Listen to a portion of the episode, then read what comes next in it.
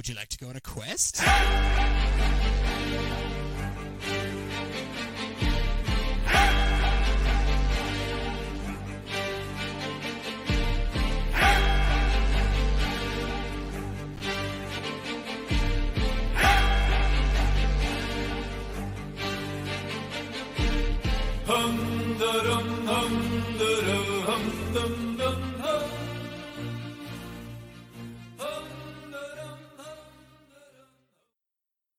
Hello and welcome to another episode of Quest Me. My name is Josh. I'm your forever host and friend. I am also the creator of the Twist My Arm Network. Thank you guys for coming along for this quest. Um, and we are live, by the way. So, anyone that's in the chat, thank you for joining us. Sorry if uh, I'm a little glitchy today. I'm actually on the road, if you will. I am in a completely different state in a completely different house doing a show because that's how freaking dedicated I am. Um, I do want to say uh, Justin is not joining us today because he had a family emergency, and I just want to wish him the best on that. And we will see him next week. Um, he might even pop up in the chat at some point. But um, that being said, I have a different co-host today, and some of you might recognize him. Some of you might know him from being a Twist My Arm Network regular. His name is Phil. How you doing, Phil? Doing all right, Josh. How are you? I am doing great. I'm, I'm, man. I just drove for eight hours today. Got to uh, my friend's house. Uh, was like, "Hey, can I use your Ethernet?" and set up a podcast studio. So here I am um, in the living room. all right. So, this is uh, it's it's different, but it's a lot of fun, and I'm I'm super excited because obviously it's Quest Me, it's Star Wars. So Hell yeah. Yeah thanks for thanks for coming and, and hanging out and being my co-host this week it's gonna be a good time for sure Happy to be here, man. yeah what have you thought about boba fett so far I love it. Uh, it's. I mean, we're we're five episodes in now, out of seven out of seven out of seven. Yeah, and I have been enjoying everyone. You know, I've been staying up till you know 1 a.m. on uh, Tuesday night so I can catch it first thing. That way, I don't end up running into spoilers the next day. i do the same thing man even if i like work early in the morning i'll stay up till whatever one o'clock just Yeah. all dead tired like i don't even care i watched star wars it was awesome can't spoil Worth me it, man. Absolutely, absolutely worth it. Yeah, for sure. And especially this week. Holy cow. Um we have so much to talk about with this Yeah. episode. Um and you know, normally these episodes are about an hour and a half. This one might be a little bit shorter because Justin's not here. Um, but I was I was fully expecting this episode. We we could probably talk about this episode for like three hours. I love the hint we got from it at the end of last week's episode. Just Yes! the the music cue coming back through at the end of Oh, last man. week's episode. It was so great, and it was funny because uh, Justin, when I, I was, you know, we text each other as we're watching the show and stuff, and like, I text him, I was like, "Did you catch that? Did you catch that at the end? Did you hear the music?" He's like, "I heard some music," and I was like, "Are you serious? How did you what?" Were you you missed it? yeah. Now the, the crazy, like, obviously last week we talked about it. Like, we knew that the Mandalorian was coming in, right? That Din Djarin Yeah. Coming into the series in one way or the other. I don't think I expected it to be at this magnitude. I don't I didn't. I, I didn't either, man. I, I didn't, I didn't think it was gonna be. I mean, look, just to before we get too far into it, I mean, this episode to me was a Mandalorian season three prequel. Yeah. Oh, absolutely, Like they- they absolutely, wanted giving us that in- teaser. yeah, they wanted to fill in some gaps of you know what's Mando been up to, what's what's he been doing, and and stuff. And did it not come at a perfect time? Like reading things online, you see like, oh, Book of Boba Fett's getting kind of boring. There's not a lot going on. There's, you know, it just kind of seems like, you know, it's just getting boring. And then boom, this episode happens, and you're like, okay. Well and now. and again i was when when i saw the opener i was expecting you know okay we're going to do the cold open with him we're, we're going to get a little like maybe five minute teaser. snippet of din and just be like all right here we go and and then we kept rolling with him after the credits rolled. I was like, shit, okay, we're getting and and we rolled with him for Dedicated- dedicated Mando time. The whole episode, fifty-one minute episode, and it's all Yeah, Mandalorian. solid.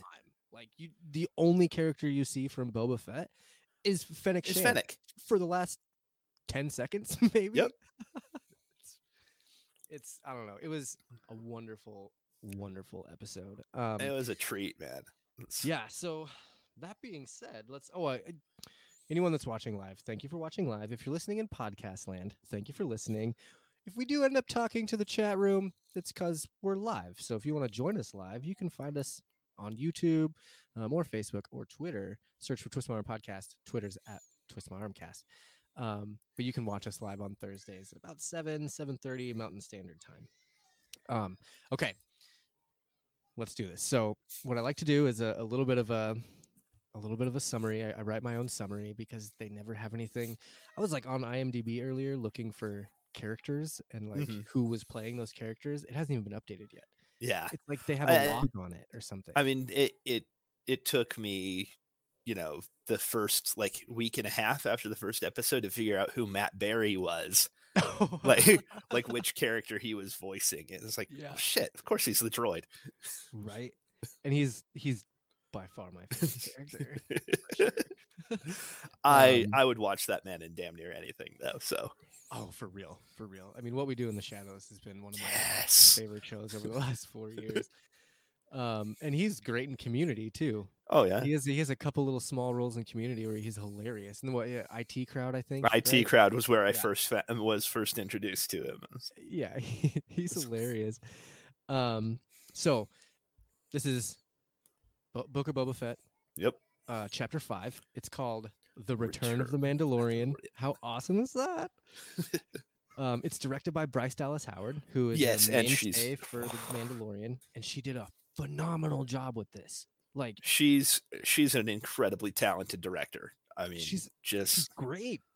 I mean, it makes sense. She's Ron Howard's daughter. yeah. you know, you, you- it's it's family like, uh, connection notwithstanding though she's just done an amazing job with the show and she does her own thing too. Like you see certain shots, and like you get certain feelings from like where she puts the music and stuff. Like she does such a phenomenal job with with the Mandalorian, and now with Book of Boba. and now with boba yeah Although I will say this is a Mandalorian, like I was saying earlier, it's a Mandalorian episode. Yeah. So it makes sense that they would bring a mainstay from from the series oh right, to- absolutely to, do that.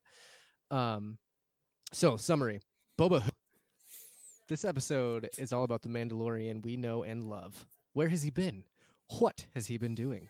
In this week's episode, we get a bonus Mandalorian season three prequel.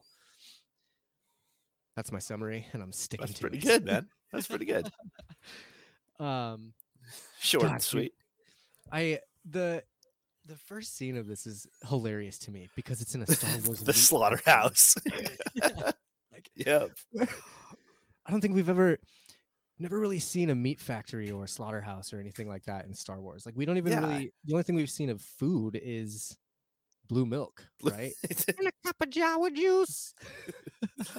yeah no it, it definitely gives us uh a little more kind of a rounded uh sense of the world i mean Yeah, you get I mean it's it's the underground, right? Yeah. You're getting a little bit more of a look into the underground of Star Wars, which I think is all Mandalorian and uh, Boba Fett is is just Yeah. seeing that that lower part of the main story of Star well Wars. and, and it's it is it is to the main star wars universe what like the uh netflix daredevil shows and things were to the mcu you get more of the street level kind of heroes doing their thing they're not necessarily you know saving the world but they're Right. doing what they They're need to get done yeah. so um and so it's cool because we we kind of pan around and see the the slaughterhouse and then we see mando walk in through the sheets. And he's just absolutely ignored yeah. until he's like almost to the boss's office before Yeah. anyone even looks twice at him. What's his name? Kaba Baiz I think was his name.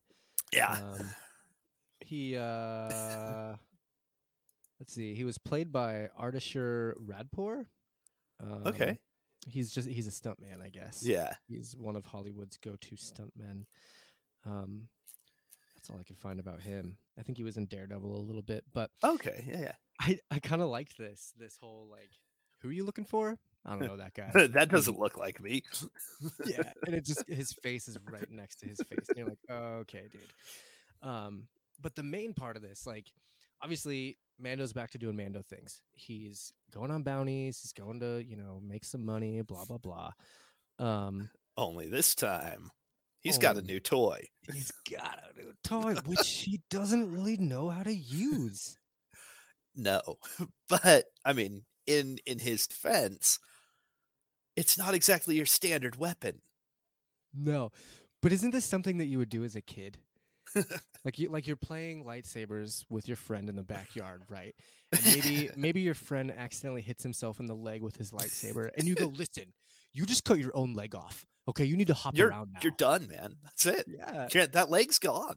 I feel like I feel like what happened to Mando is what we've all done as kids our entire lives. Absolutely. You know, like you're, absolutely. you don't know how to use the lightsaber, and you accidentally nick yourself, and now you're injured. And I thought that was such a cool like nostalgia thing for, Oh, for longtime Star Wars fans, you know, to be like, I did that when I was a kid. I hit myself with a lightsaber, and I imagined myself cutting my own leg off because you know I was inconsistent as a Jedi or whatever it was. But I mean, Yeah. I was a shitty Padawan.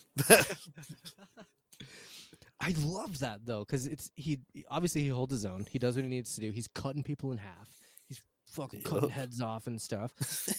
and then he and then he hits his own leg, and you're like, oh, that's so real. This dude's never had training. He's Yeah. no idea how to use. I mean, he's not really used to a weapon that can, you know, come back at him the way that the dark saber does. I mean, right. But it was so cool to see that in action, to see him Yeah. still using it, to see him still have it. Means Bo Katan didn't take it from him or anything Nope. like that. So it that was I mean, this opening scene, you watch it and you're like, I'm I'm fucking ready. Boba Fett? Who? Who cares about that guy? I just we can we can Din. just set him over here for a minute. We'll come back. Yeah, let's get some time with Din. like, Let's get some time with Din. yeah, which is great because this episode, as it goes on, it just gets better and better and better to the Oh point where this is the first episode that made me tear up a little bit, and we'll get Ah, there at the end. I can see that. I can see Um, that. It's there was so much nostalgia just flooding my body as I'm watching this. It, they did it twice. I watched this episode three times, and the first two times I watched it, like we'll talk about the scene later, but it was just Oh yeah, no. so so anyway th- it's a wonderful mandalorian prequel like i said and it's also great in the world building It Holy is shit. he takes So- guy's head to this this To some boss. planet Yeah. right it's uh i call it I- the ring city which tell me what it reminds you of Oh, it's absolutely Halo. Uh but wasn't there something in cowboy bebop too with a ring city like that um they have like the um the walled uh, craters uh where they've built up an atmosphere in Cowboy Bebop. They got some of the floating cities. maybe Uh they've got the gates. Um god, I'm maybe trying to it's think. halo that i'm thinking of then because it's like a a city that goes around Yeah. I, feel like I've- Um, seen this before somewhere. Yeah. But Well, so I mean, it's the uh, the idea is not a super new one. Uh, Larry Niven wrote the book Ringworld uh, in God nineteen shit uh, nineteen seventy. this is why you're here, man. Yeah. Never even heard of that before. Oh no, like that's so when I when when Halo first came out, I was like, that's that's Niven. That's that's the fucking Ringworld from Niven. Um, he was he. you knowing pop culture and books and shit. I know, right? Um, uh, but then I mean, it, it's a, a variant on a Dyson sphere, which is you know the the idea of like a structure built around a star and drawing Oh, power from it. Uh, okay. is a is a fairly old one in science fiction. Um, they they have them in uh, Next Generation. Uh, there's a, a Dyson sphere in uh, season on Deep Space four. Oh, no, no, Next Gen. Yeah, Next right. Gen. It's um, the uh, James Doohan comes back. They find Scotty uh, from uh, the original series. Oh my god. Okay. Yeah, Yeah, yeah, yeah. yeah. Um, I could have sworn that there was something like this in a Bebop. in in Bebop, that's um, something. Like I, I, may, I could be Yeah. wrong. If, if Jesse's in the chat, let us know. I don't think he is, but um, uh, it's it's kind of similar to the the layout I want to say of uh, of Tijuana, the the asteroid, oh, okay. just to the like dome setup they have there.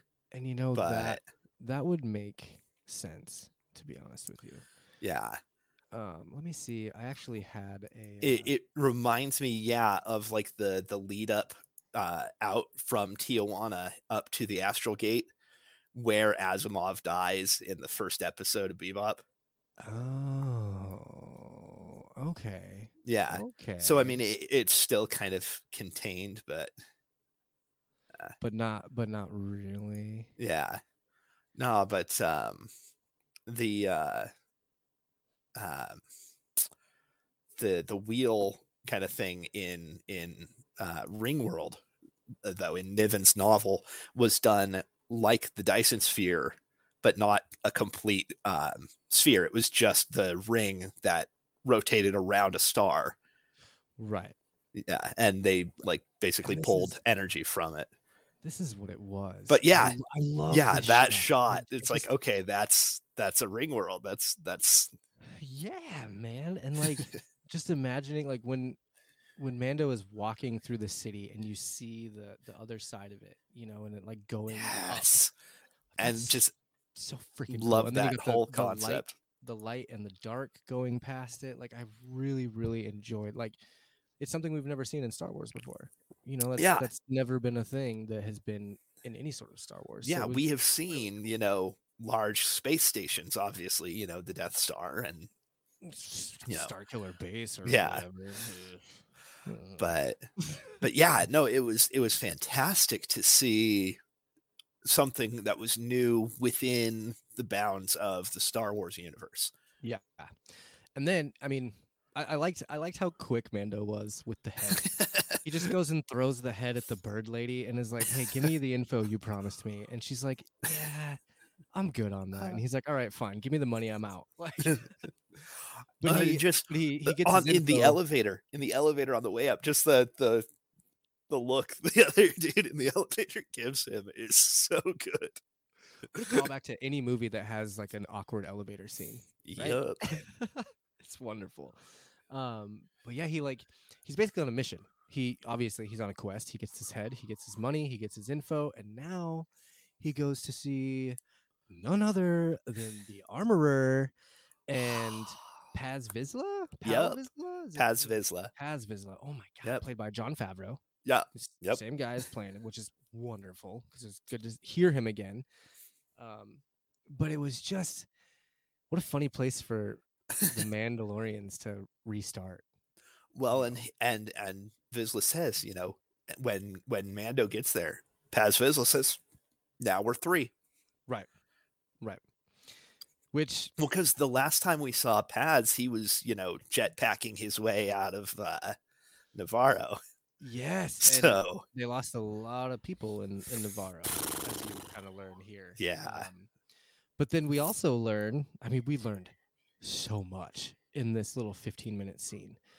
Um, I mean, you got the the just the dark saber backstory alone, where you have, you know, the, the armor is like all this talk of the empire, and they only lasted only lasted 30, years. Mandalorians have been around for ten thousand. you know, and she's like, this this weapon was made by a Jedi slash Mandalorian. Uh, Tarre she says- and then she's uh, she said something about this is only spoken in legend or whatever, and like, you know, Tarre Vizsla is the guy who made it, the Jedi Yep. made it, and that's actually Pal Vizsla's descendant or Paz's, ancestor. Paz's ancestor. Paz's yep. ancestor. So like, And so wow, what a, you what a crazy amount of juxtaposition in a matter of ten minutes. and if you dig back a little bit on the Vizsla clan, Mm-hmm. uh one of Paz Vizsla's other ancestors, pre Vizsla, uh, whose name makes me makes me giggle because it makes me Pre- think of uh, pre-visualization, like Right, the right. early like draft Right. stuff of, which Pre- got me onto R two D 2s name and the whole origin there. But but pre Vizsla was killed by Jango Fett. Was it? Was that a Legends book? Was that an old No, Legends no, that was um, ah, shit. Hang on, I was I was doing some digging. How do I not on know that. this? I feel like that sounds really familiar though, and I know that Jango had a lot of issues with the Mandalorians, and they never really considered him to be a Mandalorian. No, because he was a foundling. Oh, okay. okay, Um, that makes so much. that sense. was that was actually something that um, Boba mentions in uh, in Mando during Mando. Um, Oh, but, uh, I need to go rewatch that again. That whole season. uh, I I want to go back now. This is making me want to go back and rewatch like all of Clone Wars and all Mhm. of all of Rebels and everything. Mhm. Um, and I want to say it was in Rebels. Um, Uh, that, that, that sense, we that we oh, get to the discussion of what happened to Pre Vizsla. and that makes sense because a lot of um, rebels had to do with Mandalorians, with Sabine and stuff like that. She was Yeah, a big part of the Mando stuff. Um, I I did like them talking about the Night of a Thousand Tears. or no, sorry, I I I screwed up. That it wasn't uh it wasn't Jango who killed him. It was um it was Maul. It was Darth Maul. Okay, that's that's why. Yeah, like, no, that's that's what was throwing me. I was, now I- I want to say Jango And he- was involved in stuff with the Vizsla family too, but it's possible. I don't think we ever saw it though because he died. No, it would've been- so it would have had to been in books. But yeah, I, that okay. Now that you say Maul, I think no, I it was it was Maul in who Clone killed him in Clone it? Wars. Yeah, Yeah. Okay, like season Yeah. three or four or something, because they had a lot to do with Mandalorians in a couple of those seasons. they too. did, they did, and that was what made it so fun to see, like Bo-Katan and uh, yeah, yeah.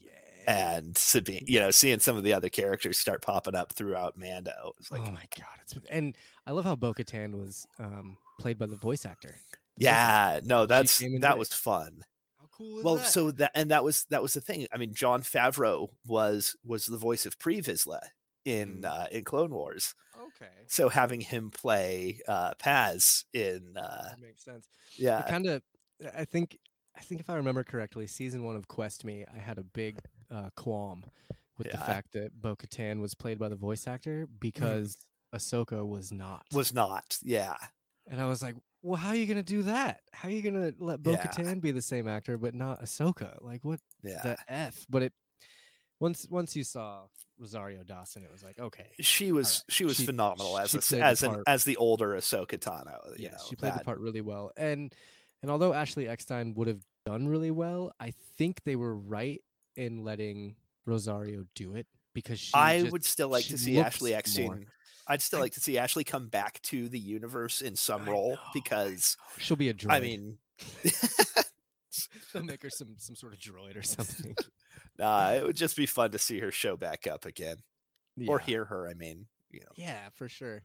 Um, but but then g- going on to the backstory of uh, the Night of a Thousand Tears. yes, holy How shit. cool was that scene? We've never seen Star Wars nukes before either. This is the first time we've seen nuclear warfare in Star Wars, and not just nukes, but freaking K2s in action.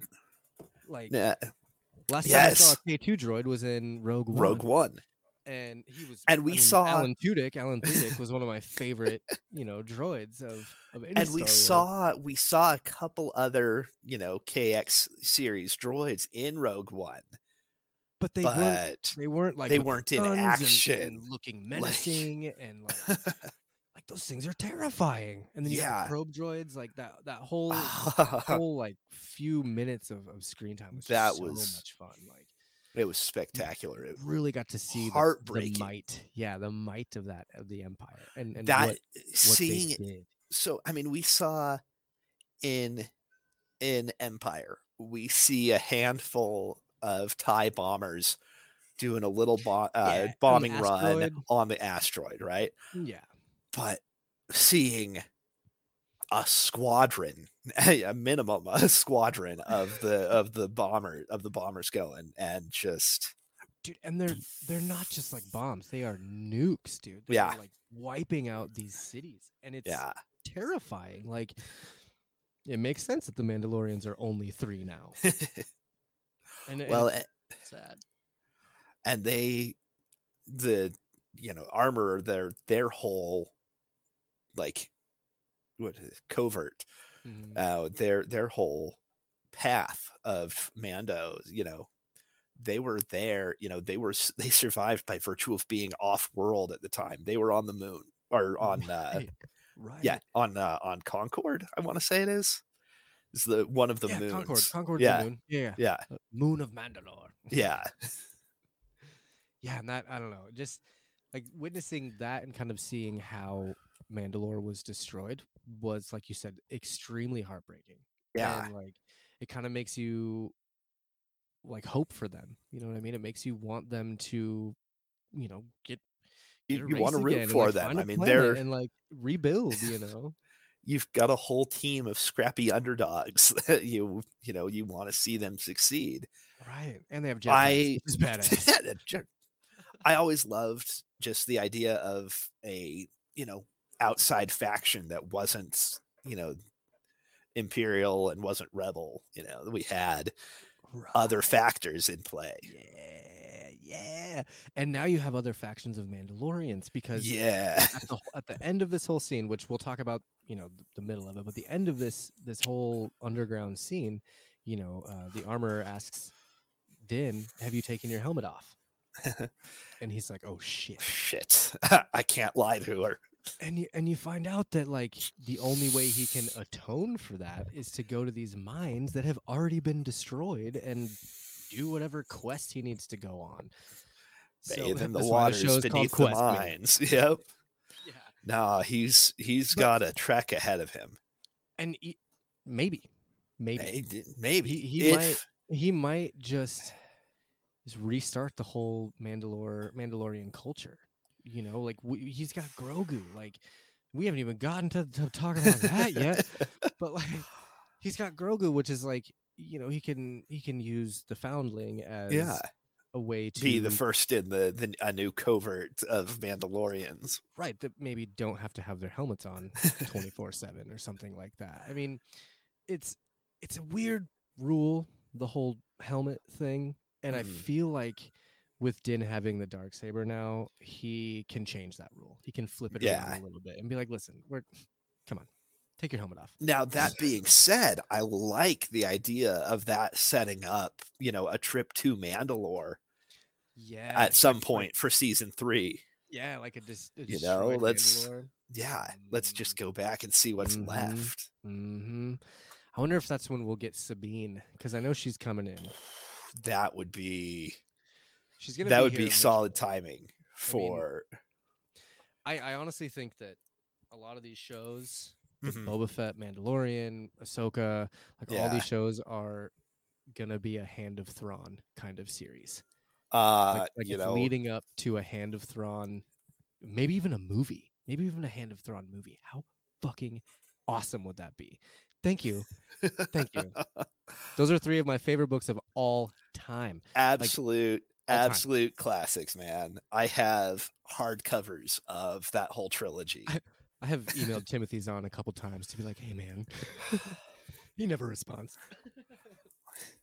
but I love that those all those books, and even even the New Thrawn series is pretty good. Have you read and it's of it's it's more Zahn. I mean, it, it's mm. it's Timothy Zahn getting to play with his most famous creation again.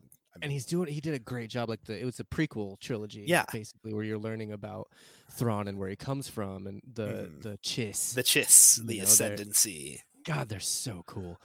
um, but I'm I'm more or less just extremely thrilled. Oh yeah, to think of the fact that we could get an heir to the empire series or a, a, a Thrawn series with Mhm. Ezra playing oh, the clone.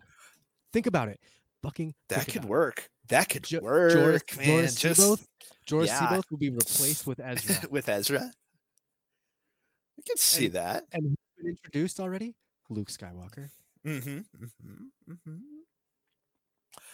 I'm Timeline just- wise, timeline wise, it could work pretty well, I actually. been- I, I need to write a blog and start posting this because I have been preaching this since season two of Mandalorian when Ahsoka Yeah. came in and asked where Thrawn was. I was like, oh my god, That's right. She's hunting him, isn't she? yes, because she's looking, God. 'cause she's looking for, For Ezra. Ezra. So I really think that that what would happen is Ahsoka would be taking over Luke's part in the. Thrawn series, and Ezra's taking over C'baoth's part in the Thrawn Okay. series. Okay. So who are we gonna get uh, coming in for the Mara Jade role? Do we need it? I mean, have somebody else as Thrawn's lieutenant. We have um, shit, the the admiral that's introduced in the um, aftermath trilogy. The Uh, lady? Yeah, You're talking about the lady? Um, I yeah, don't remember. I don't remember her name, but I know what you're talking about. Um, she had a Yeah. pretty big part in that series. Didn't she die? yeah. She was end, she was no uh, Admiral Sloane. No, she she she no. At the end of the third aftermath book, she fucks off into the um, unknown realms to go that's find right. Thrawn.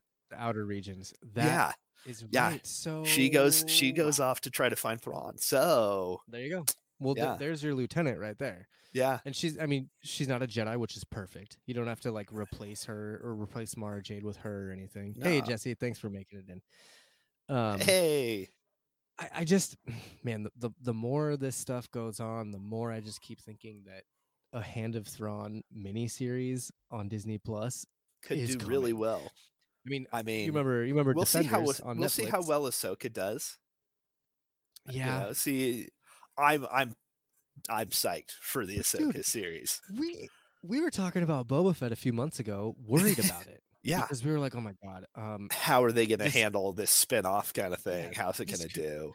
this could be terrible, you know. And, And it's building so well.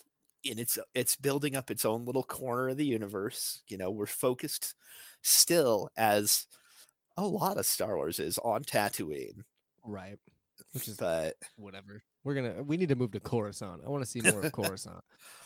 But I yeah, it's it's so cool the amount of setup and the fact that Jon Favreau and Dave Filoni are still doing this and doing Yeah. all of the shows. They have their hands in all of the shows. It's like it's like how uh, Kevin Feige had his hands in the Netflix the- all the way series and all that through. Yeah. And I thought Defenders was fine. Yeah, I might not have no, I might not fun. have liked Iron Fist or Jessica Jones as much, but Defenders Oh, was man, I love Jessica really Jones. cool. Like I, I like I like the first season of Jessica Jones. I thought that was Fair. phenomenal. Second Yeah. one, eh.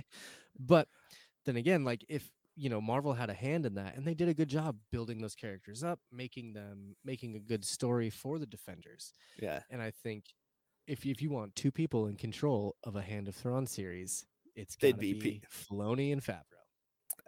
And Jesse uh, in the chat, excellent, excellent point. I Yes. think I think Rosario Dawson's gonna absolutely nail it. Although Um, it, it's it's a non dude led series, but we did have a female led movie in Rogue One, yes, which was really good. yeah, So again, as long as they have the right writers and and the right love behind it, which I think with Filoni and Favreau we got that, I, th- I think it's going to be just fine. I I would like to see just for perspective. I'd like to see Bryce Dallas Howard at least behind the camera for some of Ahsoka. I wouldn't doubt it if they gave her that series. Yeah, They gave Deborah Chow the Obi Wan series. and that's Deborah yeah, did a great job with some of the Mandalorian episodes. And then you got Robert Rodriguez, who did a great job Showing up episodes, and he's dropping in for Boba first Fett episode of series. Book of Boba Fett. Yep. So they're they're doing they're doing the like start at the bottom and get to the top kind of thing. You know, it's like when you start at McDonald's as a fry cook and then you work your way up to like a supervisor. They're kind of doing that with the directors, right? Yeah. Like you can start on this one non you know important episode and see where it goes. And, And speaking work their way up of to the bottom, we got, you know, the whole bit with the Beskar spear while Mando was down in the underground of the ring world. that, that was gonna be my next point. dude, Coming back to I and Armorer's whole point about the Beskar not being meant to be used as a weapon. Right, I loved that. I loved how Bo or uh, Mandalorian was like, you know what? You're right. I know the Uh, perfect person Here, can make some here, armor. melt for- it down. for this." Yeah, Yeah. and like, I'm wondering what that armor is gonna be because it, it looks like it's gonna be chain link, right? Yeah, no, it definitely looked like they were forging some rings. Oh man, dude. I mean, either that or we're ending up with the Star Wars version of The Hobbit going here. Don't say that. Please don't say that. That'd be awful. Some, what do they what do they even call it? The Elvish uh Mithril. Mithril. That's Yeah. right. Here's some No, mithril. I'm just I'm just thinking we we've got a very small character. We're gonna give him a ring that has some special capability. I was thinking uh Shang Chi a little bit where uh, Yeah, yeah. got some rings and throws um Jesse says hot take despite how much fun this episode was the exposition dump was ham-fisted and the scenes with all three mandos were clumsily placed. Although i disagree with you i guess i can respect your opinion although it is wrong. Um I could I could see it. no i, Um, I totally just- It it feels awkward, I think, because it's the three Mandos and we get nothing but body language out of them. We don't get facial expression. So we've got three characters who are all armored and masked the entire time. It's gonna make it a little Jesse Holy thinks, shit! uh, I hadn't he- even thought about that, Jesse. I made him a love that. replacement gear shift I which love that Theory. I bet he did. I bet he used some of it for a gear shift Just ball. hey, here's this little here's this little ball for you to play with. that's fantastic. I mean, Um, what right. better They're- what better they're- gift for a Jedi? It's not an attachment per se, if it's you know something to use as a focus for his meditations. Sure, that makes sense. Makes a lot of sense. And you were making a lot of sense with the we're getting no facial expressions. Oh yeah, and yeah, and it's my question it- there: Do you think the actual actors were behind those masks? Uh, you think they just phoned I- in some voice work? I know Favreau is not. okay, Uh, uh, he looked a as little far bit as bigger than Favreau. Yeah, I mean, we we've seen Favreau, you know, in person throughout the Iron Man uh, and Avengers stuff, and now Spider Man as Mhm, Happy. mhm. Uh, but um, no, there's a um, a stunt guy in the suit as Paz, at least. Okay, and I bet I I would almost guarantee there's a stunt guy, and I don't know, maybe not. Maybe maybe uh, Uh, yeah, maybe yeah, Pascal was in the Mando suit. uh, Tait Fletcher Was Paz? uh, is Paz in the suit. Okay, Yeah, that's funny. Jesse says he honestly believes most of his criticism of the show comes from the parts that are for kids, which he admits is unfair. It's not unfair. Sh- these shows are made for kids, but they give us a Uh, little bit of Star Wars. action. Star Wars cool. is for kids, though. I mean, yeah, oh yeah, some of the kids are older, but Star Right. Wars is for kids. right. And and me being one of those older kids is still loving this show. yeah. Oh, absolutely. Yeah. Um. So yeah, we get we get all that. Uh, Paz and, and Mando had a nice little fight. I liked their little. That uh, was phenomenal, man. Just the the skull bashes back and forth. Just yes, and them trying to pick up the dark the dark saber and not being able to hold it. Like that. That leads me to a, a question. Um, you know, the armor was was training um Mando and like Yeah. you know helping him out with the the dark saber and stuff and he like slowly but surely couldn't lift it up anymore it was like getting heavier and heavier for him and it makes me like kind of think do you have to be some sort of like force sensitive to be able to do that? Because she was saying something along the lines of you know you're you're thinking too much about the blade. You're not like Mhm. using it to its potential or whatever. So do you think Grogu's gonna come back and train Mando to use a lightsaber. maybe. Maybe. I i got to thinking of it almost like um I, in in d&d you have yeah in fifth edition d&d at least anyway you have uh attuned magic items you basically have to spend a set amount of time with this magic item kind of bonding with it in order to use it properly Okay, And I think that- kinda. yeah. And I, I think maybe we could see something kind of like that as uh as, as the dark saber being something that he's gonna have to just adjust to. right. And Jesse says I took that to mean he was trying to swing a sword, whereas all you got to swing with a lightsaber is a hilt, which could be true, but the only reason I mean the lightsaber is used by a Jedi, which doesn't Yeah. you don't get a lightsaber until you're more attuned with the Force. So if you're more in tune with the Force, then are, is it easier for you to use a lightsaber? Now, with the dark saber, it was like it was light at first, hmm and then And- as you keep swinging, it gets heavier Yep. and heavier. The longer heavier. the longer the battle is protracted, the heavier it gets, which is why Mando hurts his leg in the first place. right? Because he kind of It's like suddenly the suddenly the weight is way off and it just comes down and he can't hold it up anymore and clips his leg in the process. and i'm just i'm just wondering if if lightsabers have that same effect but we don't notice it because the jedi are using the force and they they're you know in in tune with their lightsaber like but then again maybe it has something to do with the kyber crystal i mean they didn't really give a lot of exposition here when it comes to why that saber is so heavy Mhm. and I I think it's going to come into play a little bit more later on. Like maybe there's something to do with the rightful owner. Rightful, yeah. I mean, well, if Moff Gideon's still alive, is he actually the rightful wielder even Yeah, of the like- dark it's like- saber, It's like Harry Potter and the and the wand, the Elder right? Wand? Yeah, Elder Wand. Like like you know, Snape was the one to. Spoiler alert: Snape was the one to kill Dumbledore, yeah, not Draco. And so when Voldemort tried to take the wand from Draco, it wasn't. It didn't work the same because it because it wasn't coming by right by way of the rightful uh, wielder. right.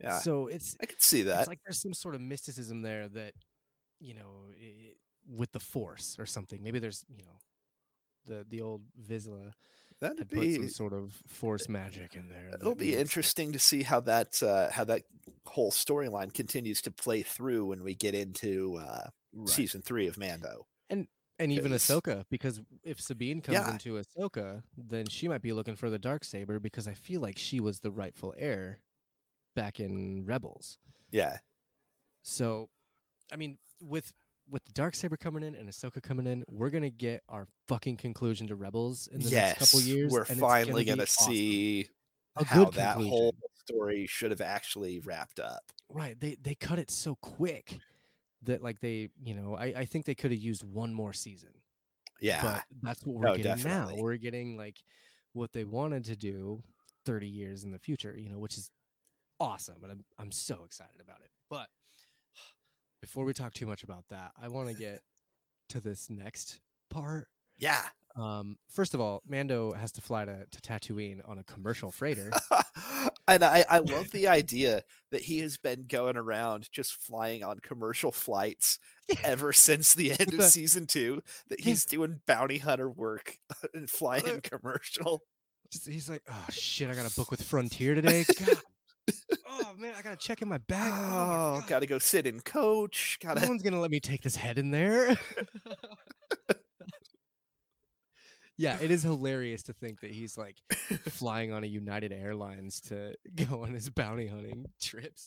and and I loved the idea of that many people, you know, five years after uh Return of the Jedi, you know, we've got that many people flying the direct line to Tatooine. you know, the the liner's packed. It's it's just it's absolutely full. It's just Yeah. Who goes who goes to Tatooine to- for vacation?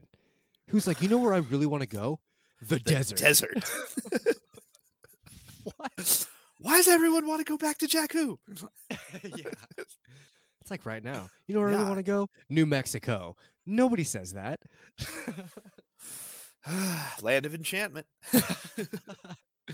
but no, it's it's fun to see him flying to Tatooine on It's- ship. the th- I had this horrible gut feeling when he drops his gear into the uh into the cargo box when he's got to pull all his weapons out and drop Oh, everything into this box it's like oh shit is are is that going to be the plot of the rest of the episode is someone going to steal mando's luggage Nope, they're just showing you No, how inconvenient no. it is to fly on United in Star Wars.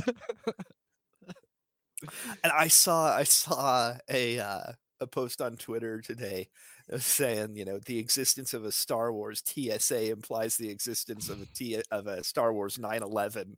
It's like oh the, the Death Star No, I. I mean, it's the, the, The the Star is- Alderaan. Alderaan was the, That's the hilarious. whole planet's getting blown up, and you got a guy who's like, "Oh no, we need you to, you know, take that knife off your belt before you go on the ship."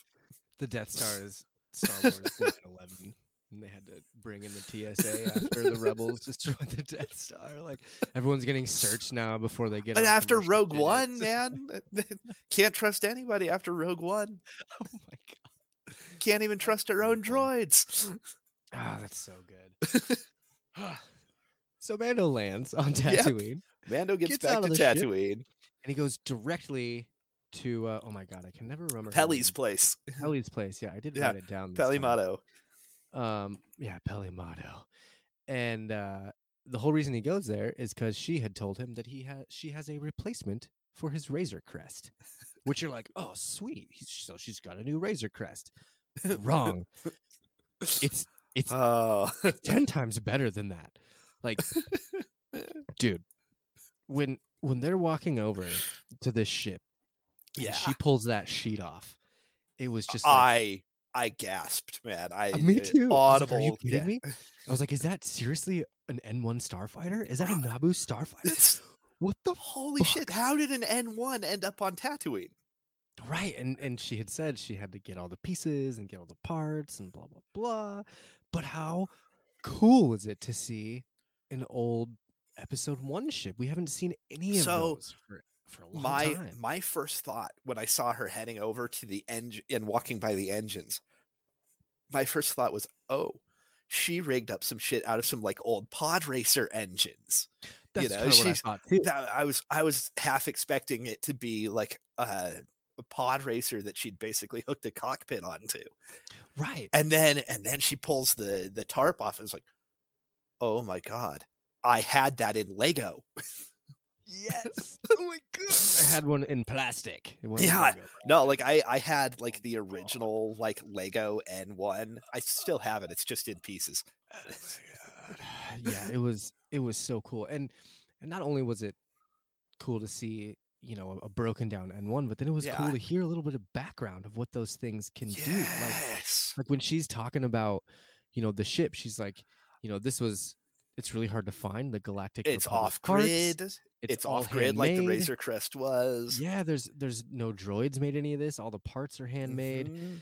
Like And and being able the the nod the nods to episode two with it being able to jump to hyperspace ring. without the ring that the like the Jedi starfighters had to use in episode two.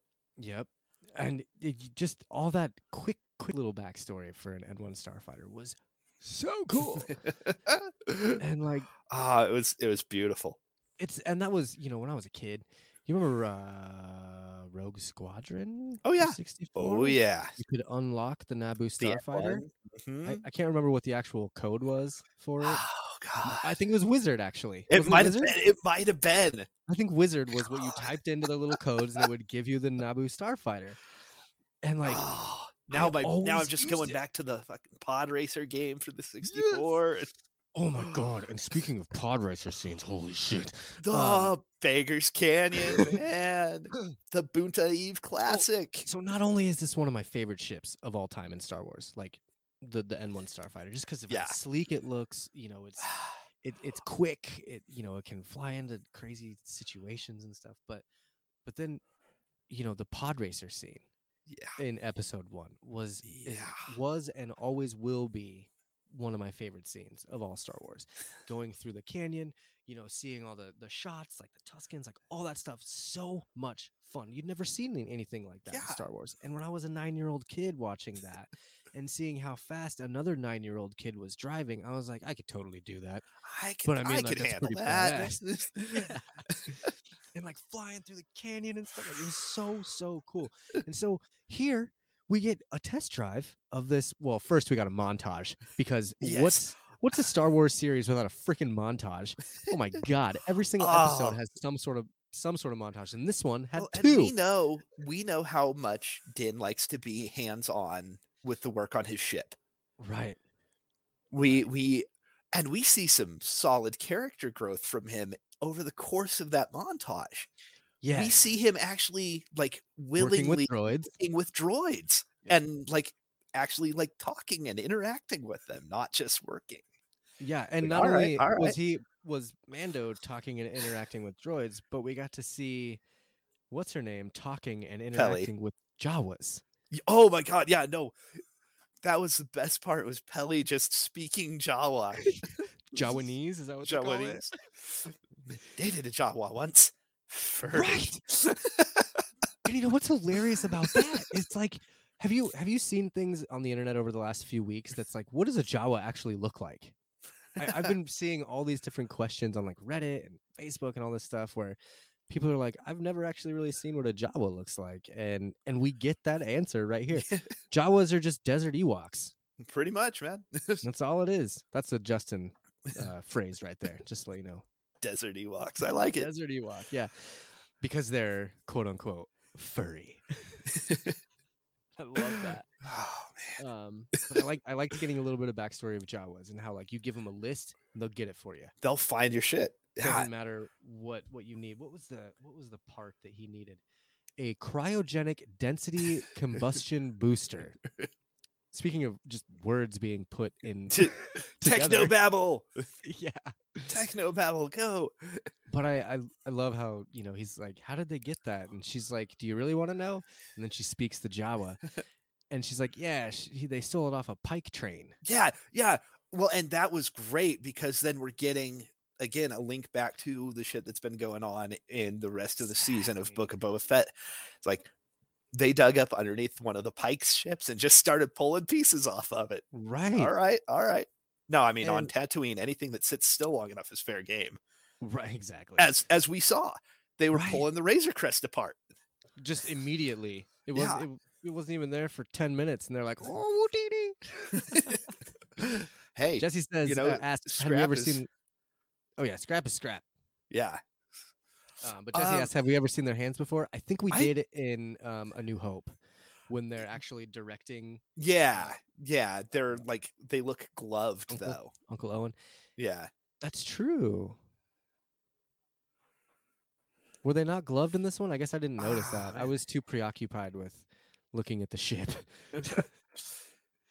Yeah, no, we see him like mostly wearing like black glove, like dark gloves. Okay. I did want to point out um this is one of those little like production I feel like it's a production mishap, but you can Uh-huh. totally see the ski mask with the gold eyes. Yeah, you know, like they really tried hard to hide it, but in that amount of light, it's hard yeah, to hide the ski mask with the nose and everything. It's just, you know, one of those one of those stormtroopers hitting their head on the door kind of things, you know what I mean? oh, Yeah. I think Um, one of my favorite things about that is just how many actors have claimed that they were the stormtrooper who hit their head. Right. Oh, well, good to see Roy here. Roy's from the Intrepid DM. hey, Journeys. what's up, Roy? Good to see you, Roy. I'm in. uh I'm in. I'm inside your state right now. You want to play a little game? It's called "Where in Nebraska is Josh?" I can't play. I know. Mm, it's fine. It's fine. Yeah, I Well, no- got spoilers You'll earlier. just you'll just never find me. um, but I mean, so we could just leave you in Nebraska, but I know, I guess you could. That'd kinda mean, but whatever. uh, Um, so we get to Jesse, says, I sloth pause. I I missed that. Shit, I got to go back now. Yeah, because I did not see that, and watching it three times, I feel like I should have seen it. God, ah, terrible podcaster. Um, so now we get to the main event, right? Like, like this five to seven minute scene at the very end is what makes this episode almost perfect for me Oh yeah. um and it's i mean he's you know he's like shouldn't we do an or uh, whatever uh, whatever You know, check diagnostics yeah, check?" diagnostics. Peli. and she's like nah nah, just fire her up. She'll be fine. So, one of my favorite favorite throwbacks to episode one, the ignition switch. When they fire up the N one, it's just yes, yes ah, oh man and they added some other Ricky. stuff in there too like petition to boot roy get out of here it's good to see the entire network in here though I know, Thanks right? Hey, Ricky. D from Best Flicks with Ricky D. those of you listening on podcast world, you can join us any third. Well, most Thursdays. There's only two Thursdays left, I guess. Um, but Thursdays at about 7:30 Mountain Standard Oh, you mean of the show? live. Shit. Of this show, there's only two Thursdays. Yeah, I think. Man, I thought think- you had access to a calendar that the rest of us didn't get to see. For we got two No, no, Thursdays left, y'all. After that, after that it's all over um no but we go live on thursdays for the next two weeks well two weeks yeah um and then i believe we're going to take a little bit of a break and then come back and do mandalorian season one because we did not do a mando season one um so and no Roy, not Lincoln either.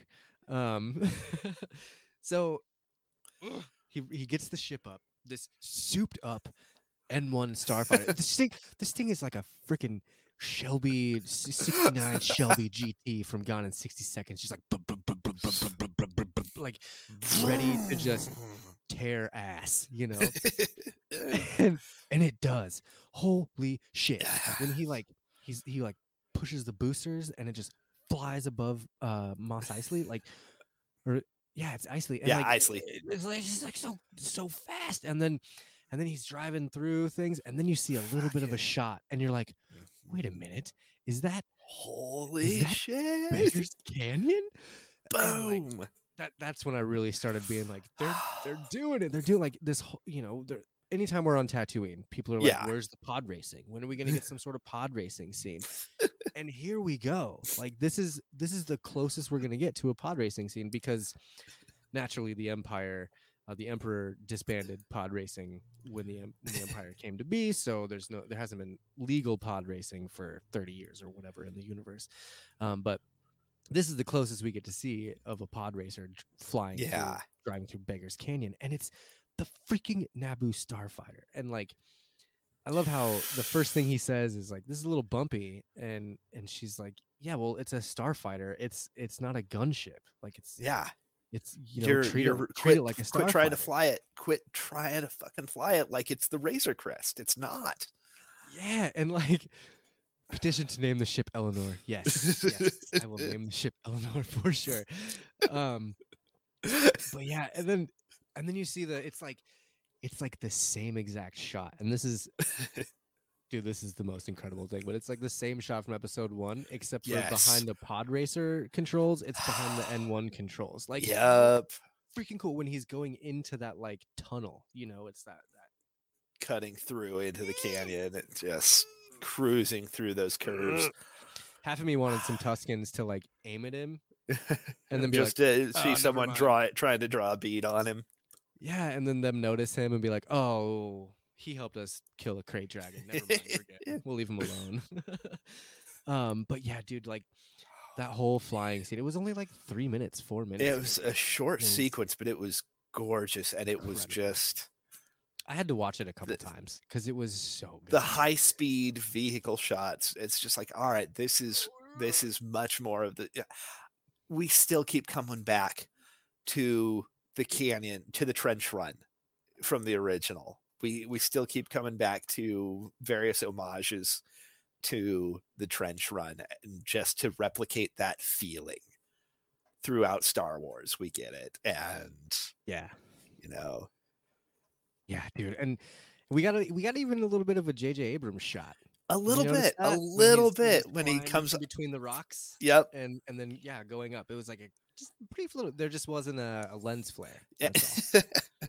Which is surprising considering how polished that N1 is now. I mean, I I love that they, you know, that man is sitting there grinding the paint off the yellow paint off of it. Yes. He's Just like, taking it down to the bare metal. Yellow is not good for my ship. Needs to be all silver. Yeah, it was super cool. Um, man, and then he gets pulled over. Right? And it's the same.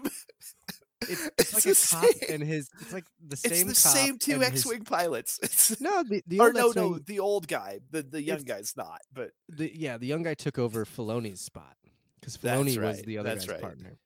That's right. But the liked old guy is still the same one. It's like you, uh, guy's your voice also- sounds a little familiar. Well, he's also really cool. Yeah, Still. Like he's one of the cool cops. You know what I mean? Because even in Mandalorian, they let him go. Like, Yeah, they found him in the spider cave, and they're like, you know what? you're good. Yeah. And then in this one, you know, the the cop is like, you know, your voice sounds familiar. Do you happen to know anything, you know, about Yeah, Razor yeah, Crest? And he's you like, used "Ah, to fly a Razor Crest? uh, it wasn't me. you got the wrong guy. Yeah, no. But then after that whole little um, discussion there, he just hits his like nitrous. Basically, he hits his fucking N1 nitrous and just it's like, no, no, he didn't jump, man. That was his sublight thrusters. Um. I do not know who played the young guy. Um, the the old guy is uh Paul Sun Oh. Hyung Lee from Kim's Convenience. Yes, and Jesse, I I don't know if that's right. If if you looked it up, great. But it seems like Jesse is saying that the guy that was the young pilot was the guy that was the Oh, that was that was um the body double for Luke. Yeah. Ah, That's really cool. Hang on. I like that. I didn't have a lot of Hang time on. today on my eight-hour drive to look up all that extra stuff. Um, but that's really good to know because I I like to try and find out who plays the the side characters and stuff. So, um, yeah, no, because because it's. I mean, we had was it John Leguizamo in Yeah, uh the first episode season- of Mando yeah, he was like the in season one. season uh, season two, season two, episode one, when with the Gamorrean okay, yeah, fight. yeah, yeah, yeah, Sit yeah. down, Mando. This is no place for a Um, child. Love that, but yeah, I think uh, I this this episode was just man, it is just the best, the best episode of of Boba Fett for sure, and it's sad because it's Mandalorian. You know, it's it's a Mandalorian episode that is uh Max Lloyd Jones. Yes, yeah, that is his name. Thank you, thank you. Yeah. and thank you, Jesse, for pointing that out. I really appreciate. It. Yeah, that. that, that's the that, that's the same guy playing uh Luke. the uh Luke stand-in. That's good. That's really cool. Um, but yeah, it is it is kind of sad that this is my favorite episode and it's a Mandalorian episode. I mean, we did get a little bit of Fennec at the end. You know, yes. he said we're looking to hire you, and We need like, some "Keep your money, muscle." Yeah, he's like, I'll do it as For- for Boba Fett? first-" Yeah, For but Boba Fett I gotta, house. I gotta go give uh I gotta go give my little buddy some some stuff. So here's what I think, right? I think that the end of this episode, it shows, you know, Fennec is asking him for help. I don't think we're gonna see Mando again. Yeah. I don't think we're gonna see him in the last two episodes. Um, and if we do, it'll he'll be the the the Deo, Deus The Deus Ex Machina. yeah, Yeah. and he'll show up with Grogu. And which, by Ah. the way, he's gonna put a I, he's gonna put a little dome where those droids should go, and that's where Grogu's. And that's where sit. Grogu's gonna sit. Well, and that was that was what I was thinking with the with the droid, uh with the droid socket being hogged Yeah. out, as Peli put it. yeah, It's like, okay, okay, we've got a we've got a baby seat. We we we've got we've got a Grogu seat Dude, if we gonna need it. it's gonna be so adorable because Grogu's gonna be sitting there and he's gonna have his own little weapons to push. But he's eh, but he more importantly, he's not gonna be able to fuck with any of the controls in the cockpit. Yeah, you know that that Mando is gonna be back there baby proofing that thing. Yeah, I just I don't think Oh. that that he'll be back for this this season. I and like I said, if he does, it's gonna be at the very end, and he's gonna have Grogu with him, and then season three of Mandalorian is gonna be what happened Yeah. in between this episode and the end of Mm. Boba Fett. How he got Grogu back, that kind of thing. Or just have him drop in. He'll just drop in in the N one. Yeah. Yeah. Yes. Yeah, I can see that. And then maybe and then we get then we get the uh season 3 of Mandalorian first couple episodes will be that whole side quest that fills in in between when he leaves Right. Tatooine and when he comes back. Right. I can see that. and then they'll they'll flip working. it and episode five. yeah, and then we'll have be a an and then we'll, we'll be yeah. Yeah. which is I mean that's fine. It's I like that they're doing that. I like that they're intertwining all of these series because you now you have to watch them, right? Like Yeah. you can't just I miss mean, one. It's It like it encourages at least. Yeah, it's not like Falcon and the Winter Soldier where you could just fuck that one off because that show didn't mean anything. Like of course it meant something, but it wasn't like it didn't have a bigger picture aspect. You know what I mean? Yeah, no, it, it, not yet anyway. Not yet. Yeah, right. Whatever. They're gonna have to really mess with that to make it make it make sense, Marvel. we've we've got a connection already with Hawkeye there with um uh Elaine from Seinfeld, Julia Louis Dreyfus, Oh, right.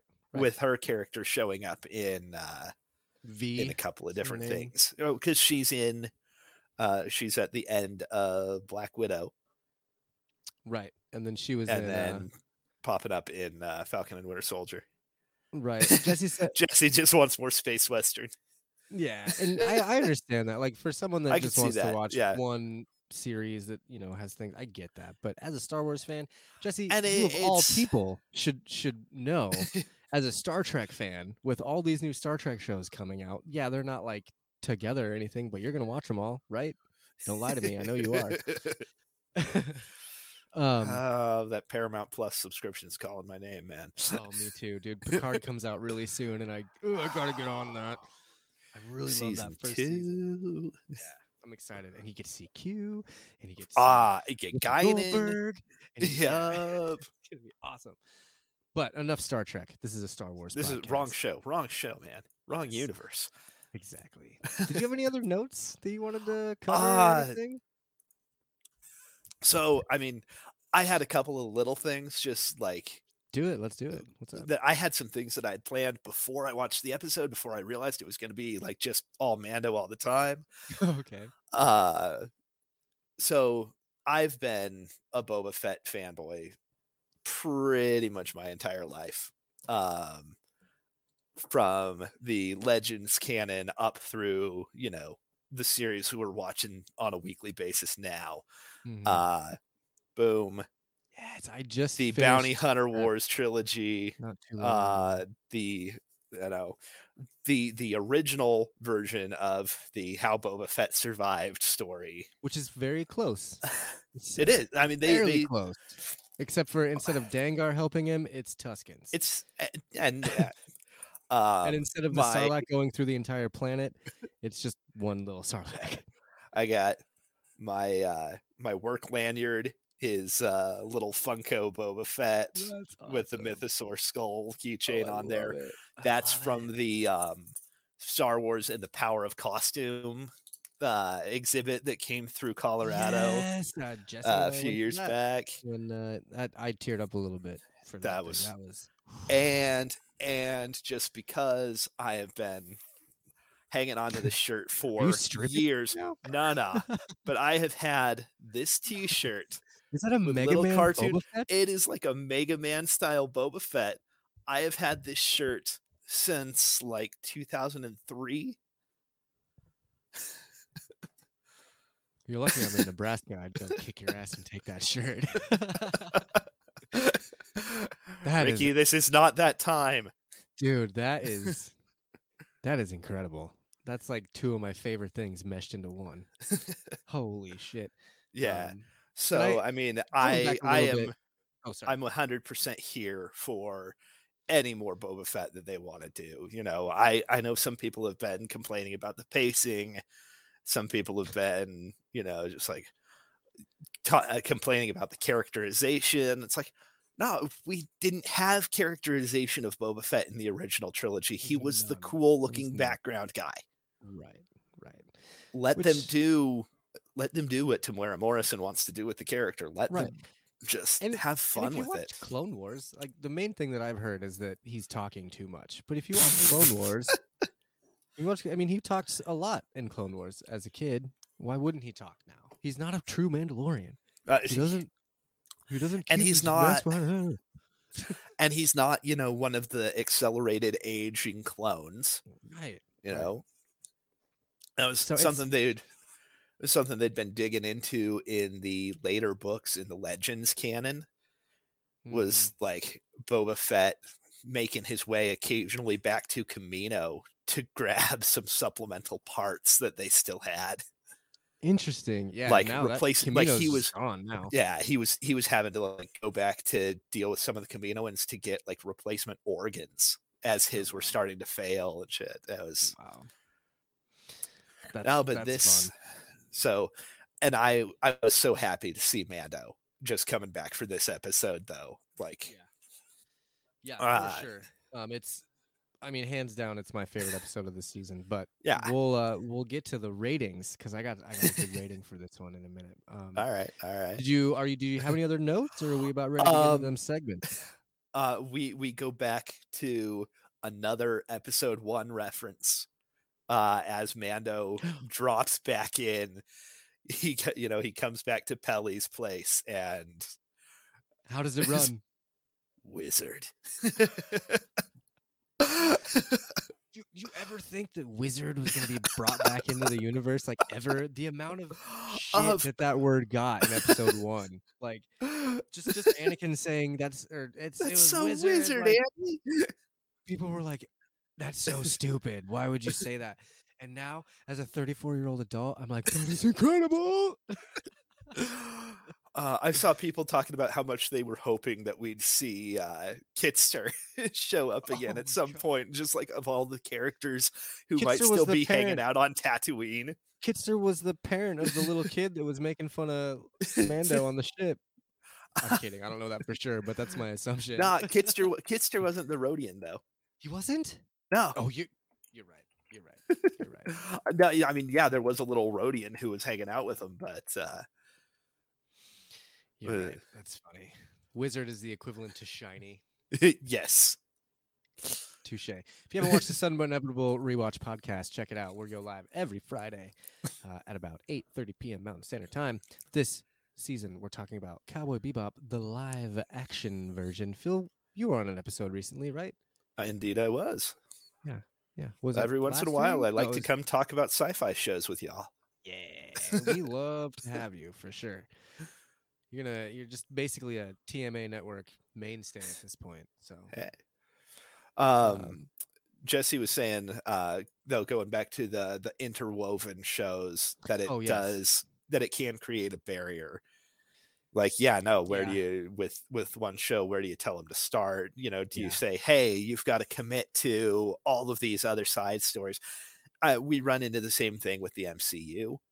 absolutely. Uh, anytime anytime someone's trying to create an interconnected universe, it's like it's great for the diehard fans, for the dedicated people who have the time to put into that, like I do. Mhm. Uh, but Right. I absolutely get that it might be uh, too much. Too much. it for might be a little too much. People. I guess Ricky uh, Ricky D has been asking for royalties since uh, he's Oh, the he one who brought me into the Twist My Arm network. Ricky wants to to boot Roy. I'm gonna boot Ricky in a minute. I kid, I kid. Yeah, I, I mentioned that you were gonna be in the show earlier, and Ricky was like, "My Phil," and I go, "I think at this point he's our Phil." Uh, for for those of you who uh, who are not uh, sudden but inevitable watchers, Ricky D and I were uh, college roommates. So yes, yes, that's how that's how he comes around, and it's it's great. It's great to have you on. You've been a great addition to the show. Like you, you know, you're on at least once a season for all of our shows, so it's been really cool. I do what I can. I like it. Um, but cool. I think uh, I think it's time to move on to Yeah, Now let's do it. Let's Yeah, do it. Gonna, we're gonna start with this one. He's no good to me dead. He will not be permanently damaged. That's right. This is the part of the show where we talk about our favorite new character, droid, or alien, or ship from this week's episode. Um, it is Boba's Bounty. So I do want to just put it out there. Justin sent me his his stuff earlier, Oh, good, good, good. and his uh, his Boba's Bounty this week is actually the N1 Starfighter. Uh, picked- yeah. He picked the Starfighter for his, and I can't agree with him more. Um, if he didn't pick it before I did, I would have picked it. but um, it, it's a wonderful pick because that was definitely the best part of this episode. What's your Boba's? What's your bounty for this week? I I got to go with the Ring World. Uh, the the the whole just I, again being Yeah. being a being a Halo kid, being uh somebody who has you know dug through it. Like I said, the Larry Niven novel, seeing a Ring World show up in Star Wars was just it was amazing. It's, Yeah, it was a phenomenal phenomenal showcase of uh some of the different tech uh Right. just being put to use elsewhere in the galaxy Right. I agree. Um, that's a that's a great pick. It's funny Yeah. because we don't we didn't have any characters really this week. Well, I did. So I picked I- the two. I, I had the N1 Starfighter, and then I wanted to pick uh Toucan Sam, the one that uh the lady that uh Boba or Mando took the, The- bounty into. yeah, no, the the I client. could not figure out who played her. Or, Ah. or even the name of that character. I didn't- Yeah. I didn't, have a lot of time to look, but um, Yeah, maybe next week I can um, refresh that. But I ah, thought I just just and it's not that she had like a good part. You know, she wasn't like a, the best actor. She wasn't. There wasn't any action scenes, but I we've never seen anything like that in Star Wars. I've never seen a ah, bird trying person. to see if trying to see if I can find like, look up Star Wars bird person, Phoenix person. Is that that's what we're going with? Phoenix person? Ah, all right. but no, I, I thought Uh, she was really interesting. Um, and out of all the, you know, I mean, we've seen the armor, we've seen Vizsla, we've we've seen whatever her name is. God, I always forget her freaking name. Peli Motto. Probably We've seen her. Yep. I mean, we've seen Yeah, we've seen the dark we- saber. Like, We saw we, we saw R five show up again. yes, Which I, I still love the idea that Peli has, you know, rescued him from the Jawas after the whole incident in uh in episode four. Yeah, no, and I mean, she was just the most intriguing alien. Like that whole table had some really cool That- aliens. I, I was, was the- getting some big, big um oh, Syndicate vibes. uh, yeah, and and just feeling uh the the casino planet uh from uh Okay. episode eight. yep Uh, Um, Cam- Kamino. No. Canto Bight. Thank you. Canto Bight, the the casino city, the the Star Wars Vegas. Yeah. um, which they made a reference to that too with Yeah, uh, yeah. Favre's when Favre whenever uh what God see here I go again. Peli Motto says it's faster than a It's fa- fathier Fav- yeah, the the it- little racing animals that they're the the horse kind of things that they're racing at Canto Bight. yeah. Yeah. there's no cool No, nice, nice nods to nice nods to the rest of the series. yeah absolutely. Great pick for the bounty. Um let's move on to the next one I that, this Yeah. should be. So I mean, with with the with the ring world shot, especially just the shot of Din walking, just with the ring going up behind him, it's just like okay, and you, you see like the light coming through Okay. dark coming through like yeah they did a you know I was I was making fun of this show's special effects a few episodes ago and I was like Mhm. I wonder where the special effects are going to come in this where's that budget? episode. where's this this was that episode with the budget so I mean the the use of the dark saber alone. yeah yeah for sure all right so we're going to move on to our next segment which is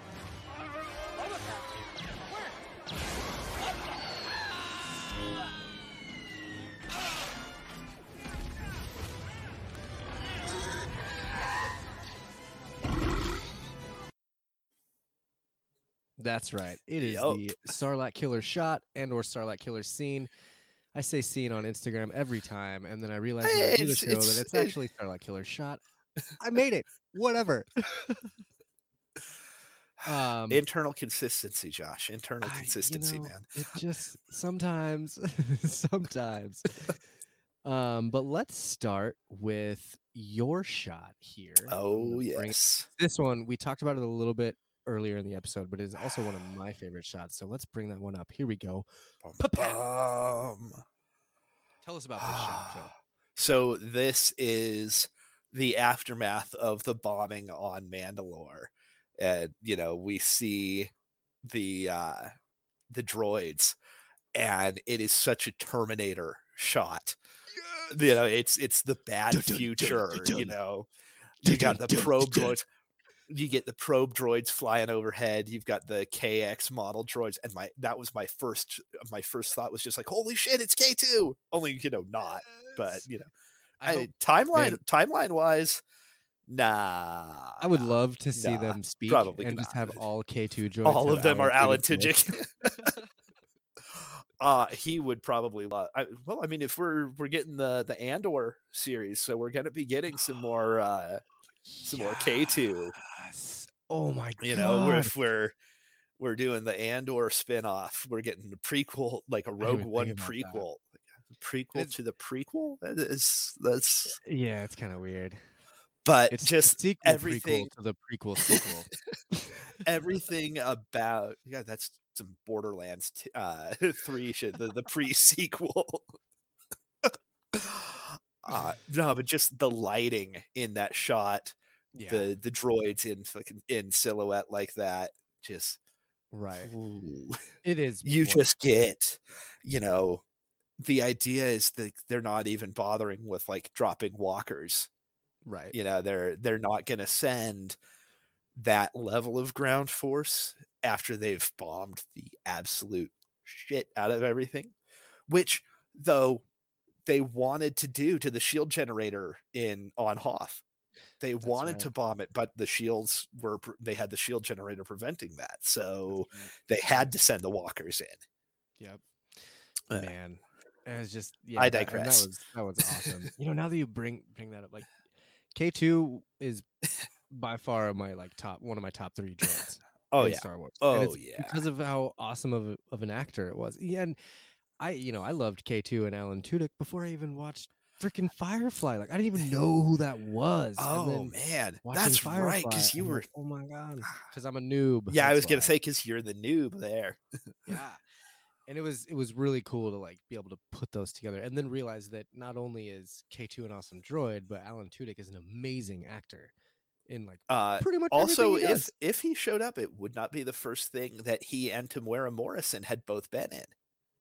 go on Moana. Uh. Alan Alan Tudyk, chicken, right? Alan Tudyk is Hey Hey the chicken, Mhm, and mhm. Temuera Morrison is Moana's dad. interesting Yeah. dude you are just a wealth of knowledge phil I read Wikipedia and shit sticks in my head. I love it it's great you're gonna be our phone a friend start like oh man i don't know what this is call phil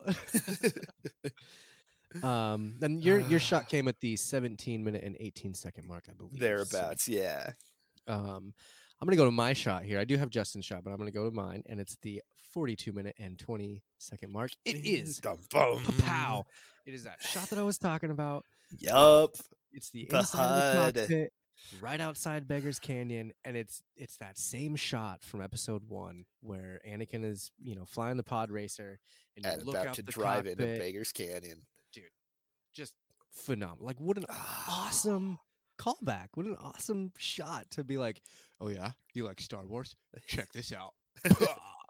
you know, like that. I mean, mm, the writers of the show just blow my mind every single And- week with, and with I like- callbacks. Like it's I like that they were doing as much embracing of both the prequels and the sequels throughout this episode.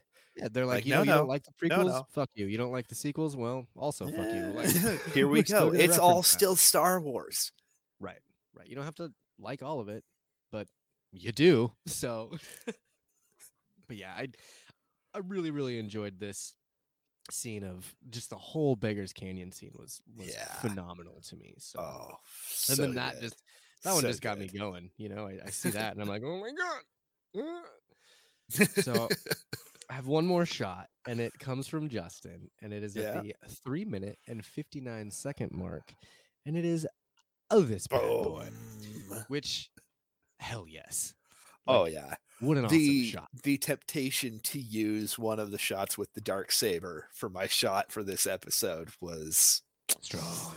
yeah. I mean Yeah, I th- I thought about the um using the the standoff duel scene, Uh-huh. um, the space western duel on the the ring planet or the Yeah. ring city.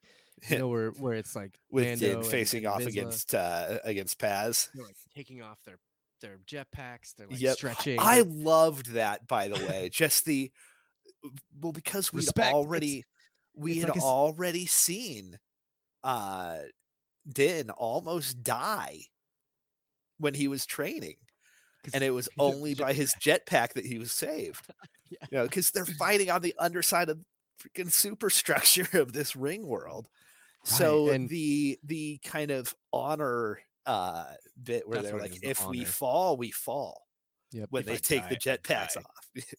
oh, it's I just Yeah, love that that they both just jetpacks off, set him down. Like, all right, Yep. now we fight. And what a standoff too. You know, it's like they they needed they needed guns on their hips. You know, walk walk ten paces and Just your It was cool. standard. Uh, Exactly. All right, we have one more segment, and this one will go fairly quick, but it is.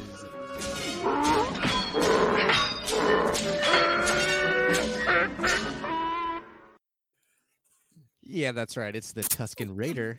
This is the episode where we rate, or the this is the segment where we rate each episode. Um, uh, unfortunately, Justin did not send me his rating. Um, I would guess it's about an, an 8.5 or a 9. I would even say it's probably a 10 for Justin. So I'm going to stick at 9 for Justin. Okay. Phil, what was Justin, if you're there in the chat, man, you can correct us. or you can correct us next week when you're back. Yeah, yeah, we'll we'll we'll fix it in post. Yes, yes. What was your rating this week for this one, Phil? I got to go with a nine. Uh, I and only only because it's an episode of Book of Boba Fett, but it's Mando. Yeah. You know, it it was a s- I I I probably would have rated it as a ten as an episode of Mandalorian. Uh, but I mean, I, I I do like that we finally get tying back into the ongoing events of Boba Fett, Mhm. uh, and I love. I can't wait to see where it's going. But the only that's the only thing that I would kind of ding the score from. Honestly, probably a nine and a half. You- You're going to go it a ni- 9.5? Let's go. Let's go nine point five. Okay. Okay. We got we got some solid lore drops. We got some phenomenal phenomenal fight sequences, and we got the N one. Yes. Oh my God. So yeah, and I'm I'm right with you, man. I'm a 9.5. yeah. Um, and by the end of this, uh, Jesse asks, "Can we buy out the rest of Chip's contract and use it to acquire Phil?" I don't know. We'll have to discuss. um, but no, I'm a 9.5 on this as well. yeah. And if Justin was an actual nine, then that would leave us at a 93% for this episode, which is fair, I feel like. Yeah. Um, for a Boba Fett episode, it's probably Yeah. about a five because there's no Boba Fett. There's no Boba Fett. But for an all Uh, around Star Temuera Wars Temuera Morrison does Temuera Morrison does still get top billing in the credits. That's true. That's true. And as for an all around, like just part of the Star Wars, part of the Oh, Hand of Thrawn series, definitely a 9.5. It was it was pretty spectacular. But yeah, um, excellent. This was, this was a lot of fun, and I think we're about done with this show now. Yeah. Wow, we made great time. Did you have uh, anything else you wanted to say, or you want? Nah, I don't think so. y'all. Um, if y'all want to find me, uh, I am on Twitter at FlipWriter. Uh, if you want to find me elsewhere on social media, good luck. I'm not there. Uh, Suck it. nah, um, you can catch me on uh, on Sudden but Inevitable every once in a while. And uh, you can find me on uh, Session Zero, a Dungeons and Dragons podcast. Uh, Ooh, there are uh i'm pretty sure i still have links to those elsewhere on my twitter feed if not i'll throw them up tonight because that's my buddy lincoln uh at lincoln l hayes who runs the session zero d&d podcast Yeah, you know, and uh Throw me that link because in Yeah, anytime I have a guest will do. on, I'll, I'll put like especially if they're a podcast guest, I'll put their latest episode up yeah in our notes. So I know you're not like you don't have your own podcast, but you've been in podcast. No, so no, Send, I- me, send me that link and I'll put it in the notes. professional professional occasional podcast guest Yeah, you're doing great. and yeah, thank you again so much for coming on. Um, like I said, all of all of the info for Phil is going to be in the notes. Um, I, I will say that I am on vacation at the moment, so the episode You might not jerk. get uploaded for a few days. um, but once it is there, there all of all of those links will be in there. Um, you can find me at, on Twitter at Twist My Arm Cast on Facebook and Instagram. Just search Twist My Arm Podcast. We are this close to being done with our new website. Th- This close, you guys. This close. Um, all we need to really do is do a couple little updates and then maybe update the store a little bit. Um, but as soon that as soon as that's done, we're gonna be spamming you all with our new fantastic network website. I'm super excited for you guys all to see it. Um, yeah, again, Quest Me is on every uh, every Thursday, 7:30 Mountain Time. Um, you can find us anywhere you listen to podcasts just by searching Quest Me. Thanks everyone in the chat today, Ricky, Jesse, Roy, um, any anyone else that was in there. It's, it was great to great to hang out with you guys and, and talk some Star Wars. So, like I said, join us anytime you want when we're live. Um, and that's uh, that's about all I got. So, All right. Well, Josh, thanks for yeah. having me on, man. It was really good to to chat some Mando and Book of Boba Fett with you. Hell yeah, dude. Thank you again so much for coming on. Um, I guess we'll do a little bit of a sign off. It's kind of hard to do with two people, but uh, let's try it. So, All right. with Quest Me, my name is Josh, And I'm Philip K. and we will talk at you next week. May the Force be with you.